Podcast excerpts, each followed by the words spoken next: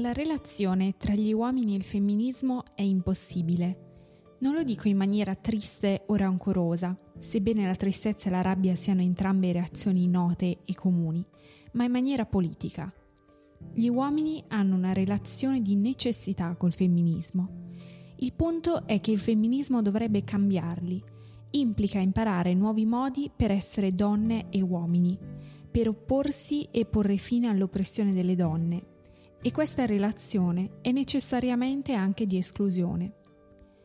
Il punto è che il femminismo è una materia per le donne, poiché sono le loro voci e le loro azioni che determinano il cambiamento e la ridefinizione. Le loro voci e le loro azioni, non le nostre, non importa quanto siano sincere o simpatizzanti o altro. Siamo comunque in una posizione maschile che porta con sé tutte le implicazioni del dominio e dell'appropriazione esattamente tutto quello che le femministe sfidano e vogliono cambiare. Le donne sono i soggetti del femminismo, coloro che l'hanno iniziato e che lo portano avanti, la sua forza. Gli uomini sono l'oggetto di analisi, agenti di quella struttura che deve essere modificata, rappresentanti, portatori della modalità patriarcale. Ciò non significa ovviamente che non posso fare niente nella mia vita, che non posso rispondere e cambiare per il femminismo. Significa soltanto che devo capire comunque, e questo deve essere uno sforzo e non una banalità, che io non sono dove sono loro.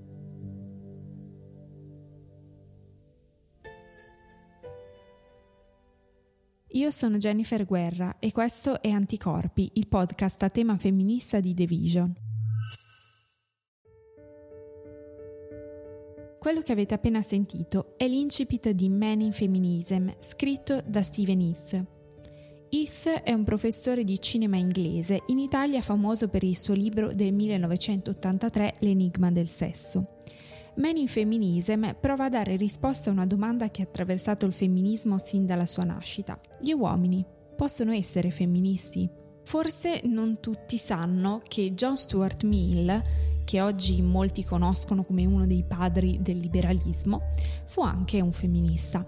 Non solo scrisse un testo molto importante del 1869, La servitù delle donne, in cui cercava di individuare le cause storiche e sociali dell'oppressione femminile, ma fu anche il secondo membro del Parlamento inglese a spendersi in favore del suffragio femminile dopo Harry Hunt le tesi femministe di John Stuart Mill nacquero anche grazie all'attivismo della moglie Harriet Taylor, che aiutò il marito anche nella stesura di quasi tutti i suoi testi filosofici. E fu proprio Harriet a suggerirgli di sostituire le parole uomini ed egli con persone per essere più inclusivo. Ma eh, ora facciamo un salto temporale. Nel 1963 esce un libro di Victoria Lucas. Se questo nome non vi dice assolutamente niente è normale perché sicuramente conoscerete questa autrice con il suo vero nome e non con il suo, con il suo pseudonimo, Sylvia Plath. Nella Campana di vetro, il suo unico romanzo, Plath racconta con cinismo, autoironia e profondità la distanza abissale che la separa dagli uomini.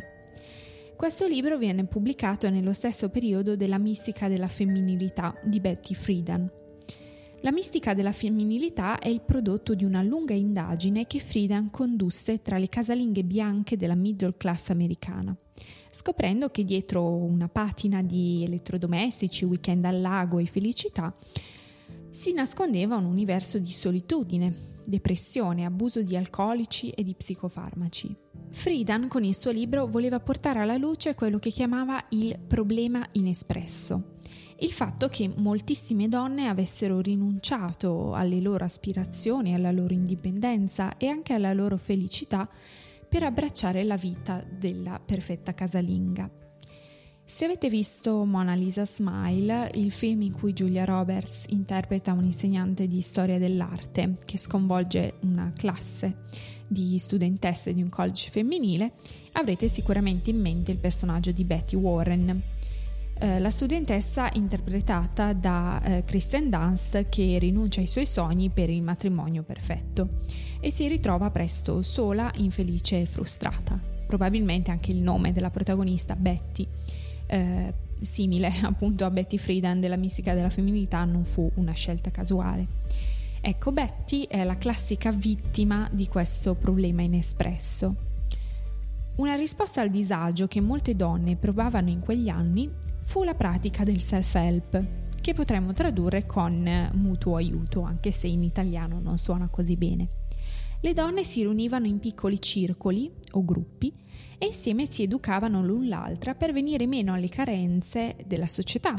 In particolare, un grande tema che veniva affrontato in questi gruppi di self-help era il tema della sessualità che eh, come, aveva insegnato, come avevano insegnato Silvia Plath e Betty Friedan era grandemente represso, era il problema inespresso per eccellenza.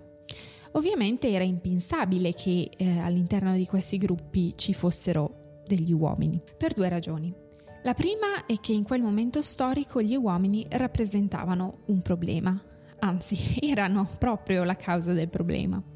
La seconda è che ammettere degli uomini nei circoli di self-help significava legittimare la presenza di dinamiche, linguaggi e relazioni patriarcali maschili che giudic- pregiudicavano l'autentica espressione fra le donne. Un esempio molto semplice, come si poteva parlare uh, del grande, grandissimo problema dell'orgasmo clitorideo di fronte a, a, agli uomini che erano i responsabili, insomma, anche di questa situazione, ovviamente eh, totalmente estranei a questo problema. Questa esclusione degli uomini dai circoli femministi, dai circoli di self-help, è nota con il nome di separatismo. La filosofa Marilyn Fry definisce il separatismo come una separazione di vario ordine e modalità dagli uomini e dalle istituzioni, dai rapporti, dai ruoli e dalle attività che sono definiti o dominati dall'uomo e che operino in favore degli uomini e del mantenimento del privilegio maschile. Una separazione iniziata e sostenuta dalla volontà delle donne. Il femminismo separatista si diffuse prima negli Stati Uniti e poi in Francia e in Italia. È proprio a questo periodo che si deve la nascita eh, di quel pregiudizio secondo cui le femministe odino gli uomini. Ma le donne non esclusero gli uomini, semplicemente si sottrassero al loro sguardo per creare quello che oggi chiameremmo un safe space, un luogo sicuro. Quella del separatismo, a mio avviso, è stata una pratica necessaria in quel preciso momento storico ma non dobbiamo dimenticare che proprio in nome dello stesso principio il femminismo dell'epoca commise l'errore di separarsi non solo dalle identità maschili, ma anche dalle altre identità e soprattutto dalle altre donne, le donne nere, le donne lesbiche, le donne trans. Oggi il separatismo è stato in parte superato e sempre più uomini si avvicinano al femminismo con fiducia e interesse, talvolta pure dichiarandosi eh, essi stessi femministi. Oggi i femminismi infatti hanno eh, assunto un volto sempre più intersezionale. Questo aggettivo, coniato dall'accademica attivista Kimberly Crenshaw, significa la possibilità per il femminismo di combattere contemporaneamente contro più oppressioni, dal sessismo al razzismo all'omotransfobia. Nel femminismo intersezionale sono tutti invitati. Donne di ogni etnia, ovviamente, membri della comunità LGBTQ, e naturalmente anche gli uomini. L'idea è che la battaglia sia una sola e eh, sia volta alla costruzione di una società migliore, una società inclusiva. Spesso si crede che eh, femminismo sia il contrario di maschilismo e questo porta molte persone, soprattutto gli uomini, che sono critiche nei confronti del femminismo, ad avvicinarsi a posizioni antifemministe. Ma il femminismo non riguarda solo le donne, sebbene il nome possa, diciamo, ingannare. Il femminismo è un'idea di un mondo diverso e un mondo possibile in cui nessuno verrà più discriminato sulla base del suo genere, della sua razza, del suo orientamento, della sua identità sessuale, della sua disabilità. Per questo dichiararsi antifemministi significa dirsi implicitamente a favore delle discriminazioni e delle ingiustizie sociali. E naturalmente nella nuova idea di mondo femminista i maschi non sono esclusi, ostracizzati o separati. Quello che i femminismi chiedono agli uomini è di riconoscere il proprio privilegio, esattamente come il movimento per i diritti civili chiedeva ai bianchi di prendere consapevolezza del modo in cui la loro vita eh, fosse più semplice rispetto a quella di una persona nera. Privilegio, però, è una parola un po' difficile da mandare giù. Ci evoca un'idea di, di ricchezza, di vantaggio, di vita semplice, una vita che ovviamente la maggior parte delle persone comuni non possiede ma in realtà ognuno di noi ha una fetta di privilegio da riconoscere e misurare e con la quale rapportarsi nei confronti di chi invece è in una condizione subalterna. Assieme al riconoscimento di un privilegio, si prende anche consapevolezza di come spesso questa posizione di potere non si accompagni soltanto a delle conseguenze positive. Molte cose che feriscono gli uomini, ad esempio eh, gli stereotipi sulla virilità, gli standard di bellezza, un'unica possibilità di esistenza, vengono proprio dalla stessa radice che garantisce loro questa posizione di potere nella società. Per questo i femminismi sono anche per gli uomini, perché una società più equa non si può costruire se solo una parte di essa si riconosce nel bene o nel male, nell'iniquità.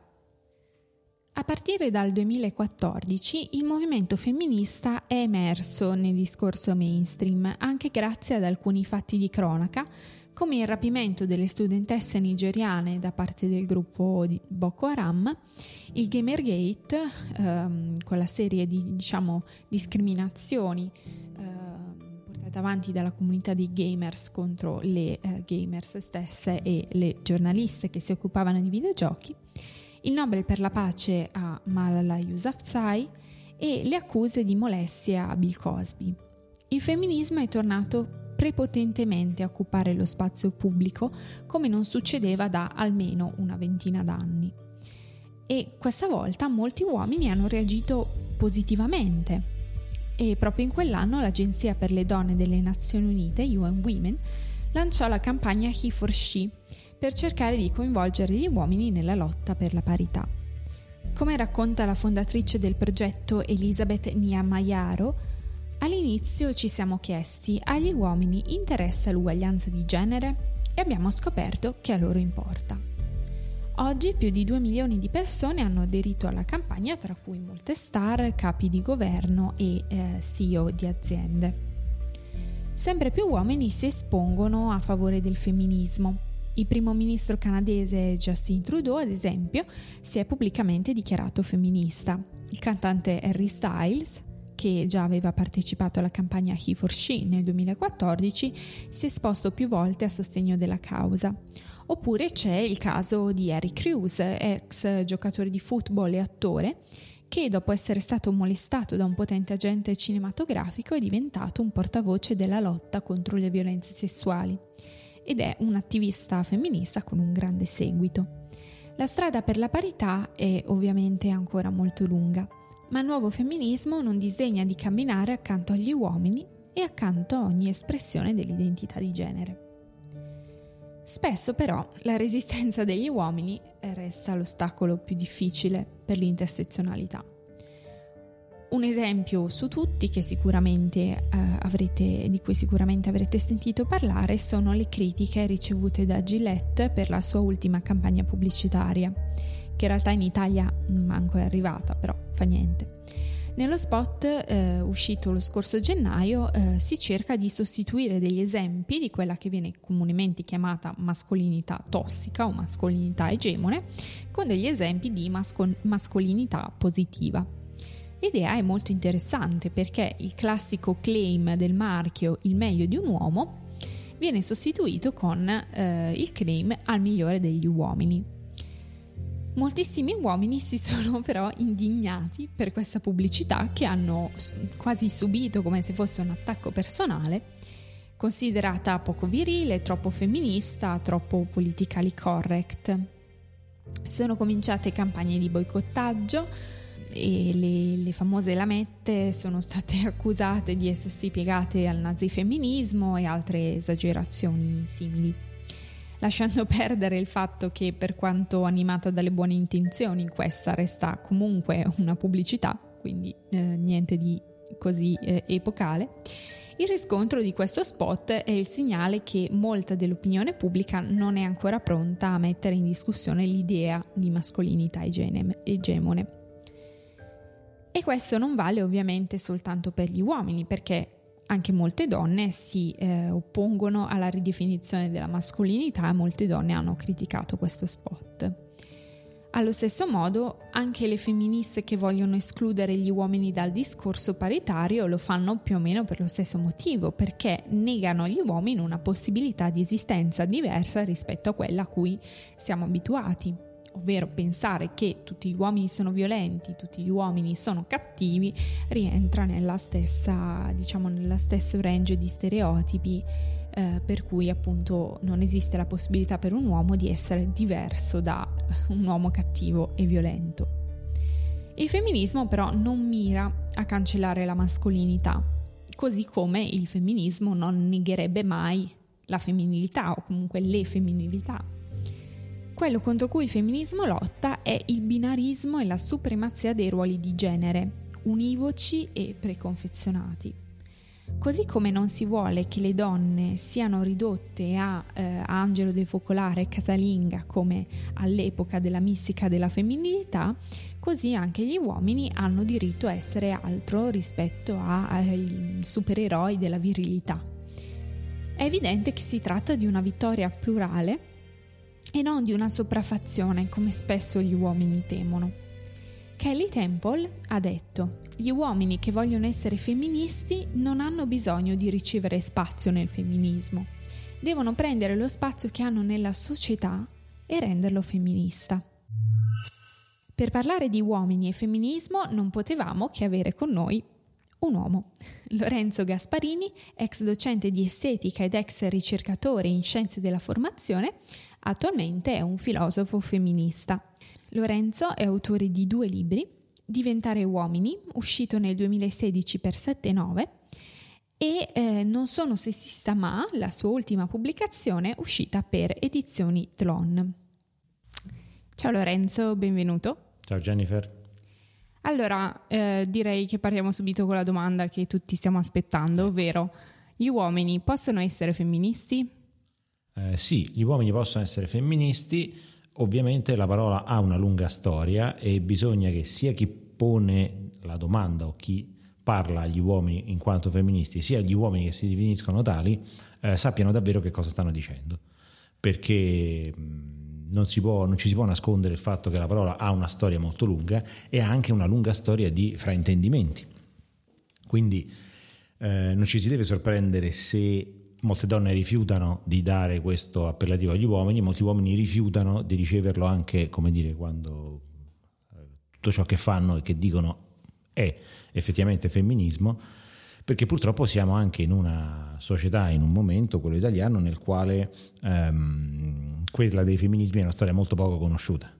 Quindi in realtà la parola mh, si può dire che in questo momento è usata molto male eh, che vuol dire per un uomo essere femminista? Vuol dire avere compreso una serie di meccanismi e dinamiche sociali che gli hanno costruito un'identità di genere, quella maschile, eh, che lo mm, hanno abituato ad usare tutta una serie di poteri che sono discriminanti verso gli altri generi. Tanti femminismi hanno a loro modo, in maniera molto diversa, in maniera anche dipendente appunto dalle situazioni eh, locali, descritto questo tipo di potere, il nome generico che si usa per questo tipo di potere è patriarcato. Una delle cose più importanti da ricordare è che non è mai una parola, una parola, usata per accusare singolarmente i singoli uomini di qualcosa o addirittura tutto il loro genere di qualcosa. È una parola che si usa per descrivere una situazione sociale nella quale la stragrande maggioranza degli uomini è partecipe. Capito questo, ci si può distaccare da questa da questo patriarcato ci si può prendere una posizione critica, si, può, si possono attuare tutta una serie di comportamenti. Essere femminista significa aver compreso questa situazione e cominciare ad agire su se stessi e poi sulle relazioni che si hanno contro questo tipo di sistema. E, mm, in base a quello che dicevi tu, dell'accusa al singolo o all'intera categoria, molti uomini eh, si sentono personalmente offesi dalle posizioni femministe. E perché accade? Uh, accade perché è tipico di un'educazione patriarcale, mh, mm, come dire, um, sentire attaccata al proprio sesso tutta una serie di attributi che invece riguardano il ruolo di genere che hai in una società. Allora, gli uomini non, molto spesso, ma non tanto per un loro limite, ma perché, ripeto, questi sono discorsi che sono ancora molto, diffu- molto poco diffusi in quella che si chiama pubblica opinione, pensano che tutte quelle attribuzioni negative che si fanno al genere maschile siano attaccate alla loro natura di uomini in quanto persone di sesso maschile. In realtà sono a loro attribuite in quanto persone che eh, come dire, si comportano secondo un ruolo di genere macista, maschilista, che è in genere quello al quale gli uomini sono educati.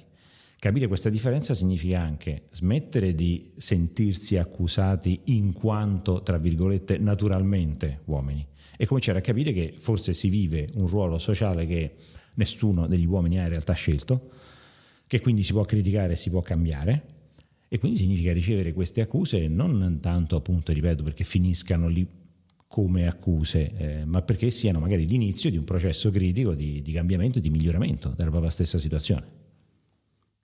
E, ehm, per quanto riguarda invece l'aggettivo maschile, um, per l'aggettivo femminile c'è stato un lungo lavoro da parte delle femministe di decostruzione, di ridefinizione e invece per, per la controparte maschile sta accadendo, accadrà, è accaduto? Sta accadendo ma siamo ancora all'inizio, appunto eh, è ancora da diffondere la consapevolezza che questo aggettivo è tutto da comprendere in realtà.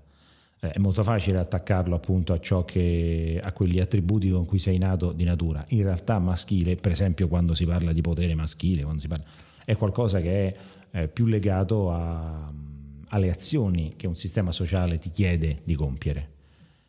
E di nuovo, compreso che non si sta parlando della tua, della tua, natura, quindi di qualcosa di immutabile, di qualcosa dalla quale non ci puoi fare nulla, di qualcosa che, dalla quale tu non ti puoi mai separare, e invece si sta parlando di qualcosa che tu puoi cambiare, puoi modificare, puoi migliorare per te e per le persone che ti stanno intorno, tutto diventa molto più eh, come dire, maneggiabile, comprensibile, si può cominciare insieme un percorso di cambiamento.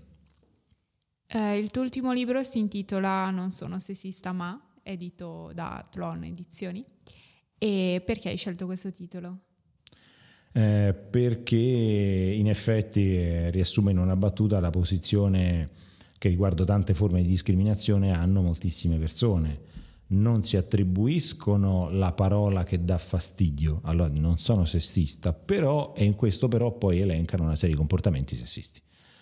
Quindi in realtà ciò che bisognerebbe comprendere, il libro cerca di, di fare questo, di aiutare questo tipo di comprensione eh, è che al di là delle etichette noi mettiamo in azione quotidianamente tutta una serie di comportamenti fortemente discriminatori, che spesso sono azioni violente nei confronti di chi ci sta intorno. Rendersene conto significa innanzitutto assumersi una reale responsabilità di quello che si fa e di quello che si dice. E questo è un primo passo.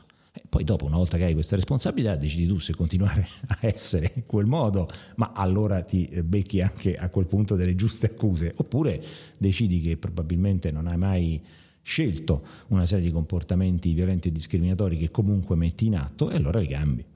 Che ruolo hanno i media mh, nella dinamica di genere? Penso ad esempio a tutta la questione dello spot, eh, della Gillette. I media hanno un ruolo importantissimo perché, per due aspetti diversi. Ecco. Da una parte sono i principali, diciamo così, diffusori di usi del linguaggio. Quindi non si può evitare ehm, di comprendere che noi abbiamo imparato tantissimo del nostro linguaggio dai media nei quali siamo continuamente immersi, eh, anche se solo come utenti passivi, televisione, giornali, ehm, social network lavorano continuamente il linguaggio e ci forniscono quei modelli con i quali poi noi a nostra volta ci esprimiamo. Quindi il loro, il loro ruolo è assolutamente fondamentale. Eh, il secondo aspetto è scoprire, anche questo cerco di farlo vedere nel mio libro, che tantissimi professionisti della parola che lavorano sui media non hanno la benché minima idea di quanto il loro linguaggio sia pieno di eh, sottili o più evidenti discriminazioni di genere, di quanto siano importanti gli atteggiamenti di genere nella, nell'espressione e nelle espressioni linguistiche e quindi quanto in realtà il loro ruolo sia importantissimo in questi, in questi problemi. Molto spesso purtroppo chi eh, fa di professione, chi, fa, chi fa del linguaggio la propria professione non si rende conto di quanto potere ha. E che una scelta di una parola o di un'altra, la scelta di usare un plurale, un singolare, un, un maschile o un femminile è determinante per gli usi che poi moltissime persone fanno del linguaggio, cioè di quanto poi nominare e quindi far esistere categorie di persone, nominarle correttamente, ehm, sdoganare un uso eh, violento o meno violento di un'espressione possa essere importante per le tantissime persone che poi si trovano a usare quella stessa espressione. Nel libro cerco di far capire quanto questi ruoli siano importanti e di nuovo mh, quanta responsabilità ha chi lavora con i media che dovrebbe di nuovo rendersi conto di eh, quanto è importante comprendere le dinamiche di genere che funzionano e che eh, tengono in piedi effettivamente la struttura del nostro linguaggio. E, e tu personalmente come, come, ti sei avvicinato al femminismo? Uh, la storia è nata negli anni di studio universitario. Uh, del tutto casualmente nella scelta dei testi per la tesi, no? uno legge un po' di tutto per cercare di, di, aumentare la bibliografia della tesi, ho incontrato un testo femminista, ne sono rimasto molto colpito, uh, come sono rimasto colpito dall'effetto che ha avuto sui miei relatori. Quando lo sono andato a presentare a professori di filosofia, mi sono laureato in filosofia, testi che erano fatti da professoresse di filosofia, quindi avevano il loro stesso ruolo, e parlavano di questi problemi e ho visto dall'altra parte un atteggiamento di totale ostruzione. Mi veniva detto addirittura una cosa eh, palesemente assurda come no, queste cose, questi argomenti, questi temi, queste prospettive non sono filosofia. E questo mi ha fatto capire che evidentemente c'era dietro un problema che andava anche al di là dell'accademia o al di là dei temi trattati nel libro. Continuando lo studio ho capito di che cosa, che cosa c'era in ballo le questioni di genere colpiscono una struttura di potere e chi sta in questa struttura di potere non vuole ovviamente questi discorsi, che questi discorsi critici siano diffusi. Questa cosa l'ho capita nell'accademia, poi l'ho vista anche nelle altre situazioni di lavoro, per esempio, nelle quali mi sono trovato. Ho cominciato ad agire a livello personale eh, su questi argomenti, migliorando il mio linguaggio, eh, assumendo su, su, me stesso una prospettiva di genere che mi permettesse di liberarmi da tutta una serie di condizionamenti eh, dati da un'educazione al maschile generica e tradizionalista e ho visto quello che succedeva intorno a me, cioè le mie relazioni effettivamente cambiavano. C'era chi non sopportava, diciamo così, questo mio cambiamento, per cui non accettava che io eh, criticassi un certo modo di usare il linguaggio, certi insulti, certe parole, certi atteggiamenti nei confronti eh, di generi diversi dal mio, c'era chi invece eh, sorprendentemente capiva che effettivamente mh, quello che era in gioco era una sorta di eh, salute di tutte le relazioni e che cominciando dal linguaggio, poi passando alle abitudini e a un modo di vedere il mondo, mh, moltissimi aspetti della vita quotidiana potevano migliorare secondo questa prospettiva. Eh, fatto questo lavoro personale, che comunque non è mai finito, continua sempre perché si vive in una società dove purtroppo i problemi di genere continuano a essere molto forti e molto importanti. Eh, sono passato quasi inevitabilmente a un qualcosa di politico fatto intorno a me, perché quando di nuovo, come ho detto prima, agisci su questi su queste strutture di potere eh, non puoi, diciamo così, smettere a un certo punto, perché intorno a te fai suscitare dei cambiamenti che, mm, come dire, non sono poi arrestabili semplicemente.